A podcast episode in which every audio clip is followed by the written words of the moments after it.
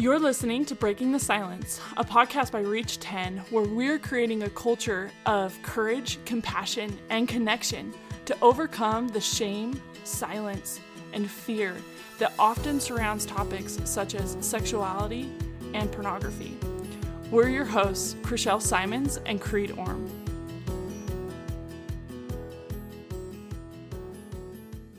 Welcome back, listeners. Today we are talking with Bentley and Stephen Edgington. Bentley, I want to know what helped you to have the courage to ask these questions, though, because I know that that is the scariest thing to ask. And it's so hard to bring it up again. It's so dumb that it's still hard. Like every time I bring it up, I'm like, man, this is still hard for me. Yeah every single time. And I have a podcast that I talk about it on, you know, like this is so dumb, but it's so hard. So, what's helped you to have the courage to do it? Yeah. I think part of it is a personality thing because I will get super curious about something and I just feel like I get these questions and they get like trapped in my chest. And if I don't ask them, then I just like sit and worry about them. Like, I am a much better person if I just get it out and ask sometimes I preface those questions with, I'm really scared to ask this right now. Like, I am brutally honest when preparing us for a conversation that we have to have. Like, I've been thinking about this all day. I'm really nervous about this. I'll say something like that to kind of like get that initial, like, bit of courage where I'm like, I'm going to be super honest with you about how I'm feeling before I ask this question, just so I can like almost like be held accountable like because I said I'm really nervous to ask you this question, he's going to be like, okay, just tell me what it is, right? Like it kind mm-hmm. of like mm-hmm. leads us into that conversation, and I can't get away with it once I've said that. So that's definitely part of it. And there's also this aspect of vulnerability that you're sharing, which yeah. preps the question. Like I'm being vulnerable with my feelings right now, my emotions. That allows the other person to have much more feeling of safety to answer honestly as well. That's great. Yeah, for sure. I think that if you're trying to build up courage to ask somebody like ask somebody that you're dating about pornography i think a great way to do that is to practice in your head how that conversation starts. Because i do this sometimes i do this like before i call somebody on the phone right? Like i get so much anxiety that i'm like okay i'm going to practice what i'm going to say when this person picks up the phone. It's the same thing when you're going to have these tough conversations. Sometimes you've got to just like be like okay he's gonna walk in the door and I'm gonna say this, like type of thing. Or like we're gonna get in the car and I'm just gonna be like, hey, I need to talk to you about this thing. And then he's gonna say what? And then you'll have like the conversation out in your head. And it's probably not going to go the way exactly the way that you think, but it will get you like in the conversation so you can actually start talking about it and you won't feel like you're just going in it like blind yeah. I really love this. My husband and I have been having a conversation, like an ongoing conversation for the last couple weeks about suspending judgment like what the difference between discernment and judgment is and i promise this all relates but i i think that the key to this and the key to having sometimes hard conversations when it's like really scary and a lot's on the line is having curiosity and like don't make your decision yet like know that you can make the decision in like 24 hours or next week or next month have the conversation now just to gather information and be curious, mm-hmm. right? Yeah. Because without that information and without really knowing each other and having the honest conversation, you can't make the decision. Yeah. Right? Definitely. Another thing, kind of going with that, is I think that I was really lucky in our com- second conversation that I had a reason to come at the conversation from an, a perspective outside of our relationship because then I was just curious, right? I was just mm. like, trying to gather information and figure out how things could relate in my professional life. But I think that was a really great thing for a relationship because it allowed me to enter that conversation without that judgment so that I wasn't thinking the whole time, am I going to still be dating this person when this conversation is over. It was like, I want to know more about you and your story and like what we can do to like help others in this story and things like that. And that really helped me. It was a chill conversation. I didn't feel stressed at all. And that brings me to ask, want to ask more about the first conversation again. So you just asked the question. I want to know what your fears were in asking the question. Like, what are they? what are people's fears when they ask this question? I mean, I kind of probably know some of them, but what were yours? I'm trying to think because honestly, I was looking a lot down the road and you know, you're dating someone and you're thinking at, at this point we're thinking pretty seriously, right? We're talking about these like conversations. It's like, is this relation going to continue? And I seriously was thinking like pornography is a big deal, right? I've like heard studies where it like changes how your brain thinks and things like this.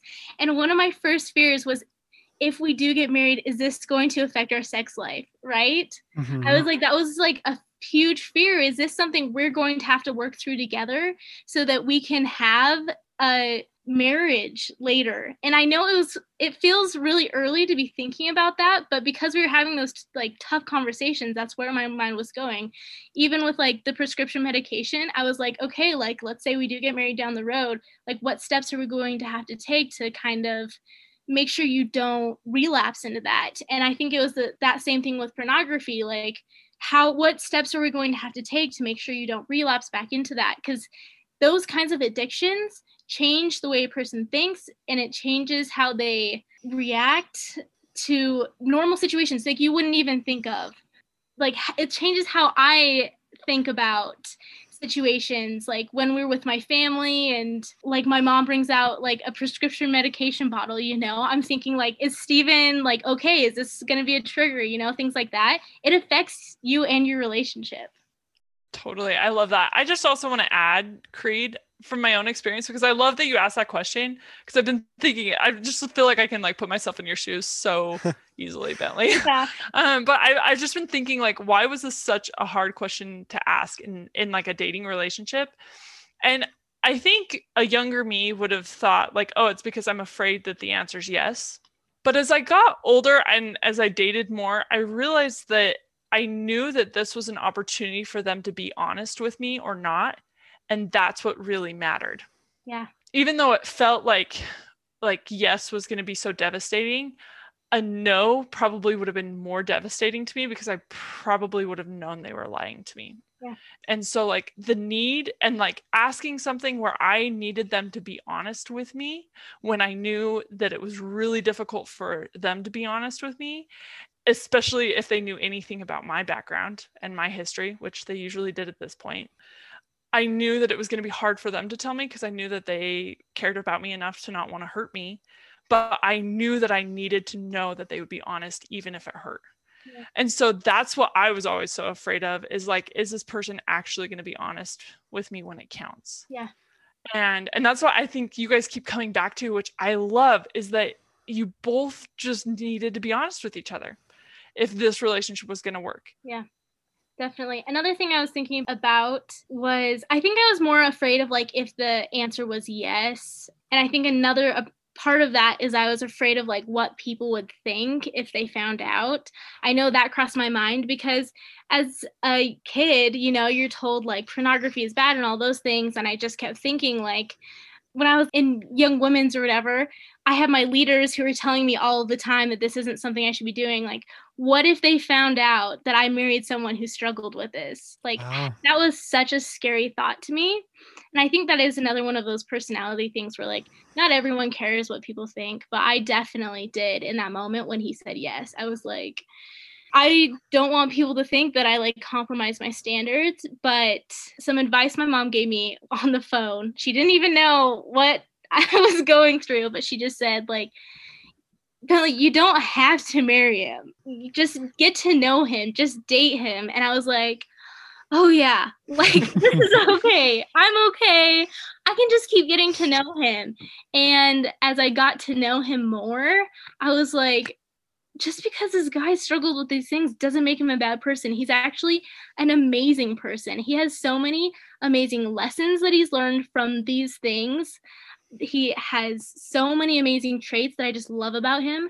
And I just was so glad that I got to know his story, even though it was scary at first. I think you bring up so many beautiful things, and I want to touch upon so much of it. I feel like we need another podcast episode for this. But first of all, how you thought for your next question after you initially asked, Do you struggle with pornography? It sounds like you didn't have it already set in your mind if it's a yes, totally done. It didn't it doesn't sound like you had that in your mind, which is wonderful and which is sad that I feel like so many boys and girls growing up think that's how it's supposed to be. Yeah. Your question was how will this affect our relationship? And that's totally a great and honest question to have because that's totally like how this effective positively. Because like you mentioned, we gain and we learn through any hard experience that we have in our life. So Stephen has had these experiences that he's learned through, is learning through, that make him who he is, which is the person you love. So how how will this affect our relationship positively, negatively? You know, just how will it affect it? And let's talk about that and and move on from there. Not just like one and done. Can't do this anymore. you know, I love how that was your perspective. Somehow, maybe that you were taught that. I don't know how you had that, but so great. And just one other thing is, I think in this day and age, all people, both men and women, I think should come into conversations and dating assuming someone has struggled with pornography. I feel like that makes everything so much more easier. There's a lot less fear, I feel like, with the answer of yes. I know that's so hard to, and that's just my opinion. And I, I think that's going to be so hard for some people to to think but I think just assuming yes, and then because everybody's had at least some kind of exposure, but then you can talk about how much of it. But I think assuming yes is probably a little bit more helpful than assuming no, because most men and a lot of women have struggled with pornography. So just a couple thoughts there. Mm-hmm, for sure. I really, really love this. And yes, I agree, Creed. I think that we could have multiple episodes with you both and learn from your wisdom. And I just keep thinking, man, I want to hang out with these two. They're so cool. But I want to know as we wrap this episode up, what has been maybe the biggest thing that's helped you to move forward in your relationship with everything that's been on the table? You want to go first? Yeah. Okay. I think a lot of mine is rooted in how I was raised. And I know that's not that helpful of an answer because you can't go back and change how you're raised, but like a lot of my family members were not members of the church. People very close to me were not members. And so I grew up from a standpoint that was like very accepting of people who were different. And I, my parents weren't afraid to share their mistakes with me. And so I knew like going into it that people aren't perfect and that people have stories and they've been through things. And so when he told me he struggled with all these things, it was just kind of one of those like moments where I was just like, wow, this guy's been through a lot. I must be getting a really awesome person who has learned a lot of things. And that was a perspective that I kind of came out of that conversation with. Um, and it just, that just like grew. So maybe someone who wants to be asking these questions with an open mind, it really is a lot of preparation in advance of just being like, if they do say yes, what is that next question? And what is my bias? If they say yes, how is that going to change how I think about them? And how can I be prepared to not have immediate negative thoughts? The thing that I've learned the most from it is in previous relationships and and even at the beginning of ours, I was always the victim. Like I labeled myself the victim when these conversations were being had. Why is this person bringing this up? Why are they talking about it? Why don't they leave me alone? Why don't they believe me? Why are they leaving me? It was always the victim. And honestly, like we've been together for over two years, but it wasn't until right now that I realized Bentley had like a lot of reason why she was stressed to bring it up and a lot of reasons why she shouldn't have brought that up. So I was labeling myself as, oh, this is so hard on me, but it's just as hard on the other person as well. So I would say remember that as you continue to date or continue your relationships, just that you are a partnership and you are you need to be a team and both of you are going to be bringing up stuff and neither one of you can be the victim. Both of you need to be the person to help the other one. Beautiful. I love this so much. Bless you both for sharing your story. We're so grateful and so honored to have you on our podcast. And Bentley, we love what you are helping us do. Thank you both. Thank you. Yeah. Thank you. Thank you for being here, sharing all of your thoughts and experiences. So helpful. I wish every everybody could be like you too. but um, so many things to learn, and thank you for sharing. Yeah, thank you. I mean, we're only two years into our relationship, so we still have a lot to learn. That's true too. Yes. Thank you for listening to Breaking the Silence by Reach 10. Help us create a new culture of connection by sharing what you heard today with at least 10 people. Please help us reach more young adults by going to iTunes to rate and review our podcast. Be sure to subscribe so you don't miss any episodes. Reach 10 is a nonprofit. You can help support this podcast by donating on our website and following us on social media. We share these views to open the dialogue. We are not professionals and the ideas shared on this podcast should not be taken as professional advice. The opinions and views that our hosts and guests share do not necessarily reflect the views of Reach 10, and we don't guarantee the accuracy here. Reach 10 is not responsible for your use of information heard on this podcast. We keep learning and invite you to join us as we build a more open, compassionate, and courageous culture.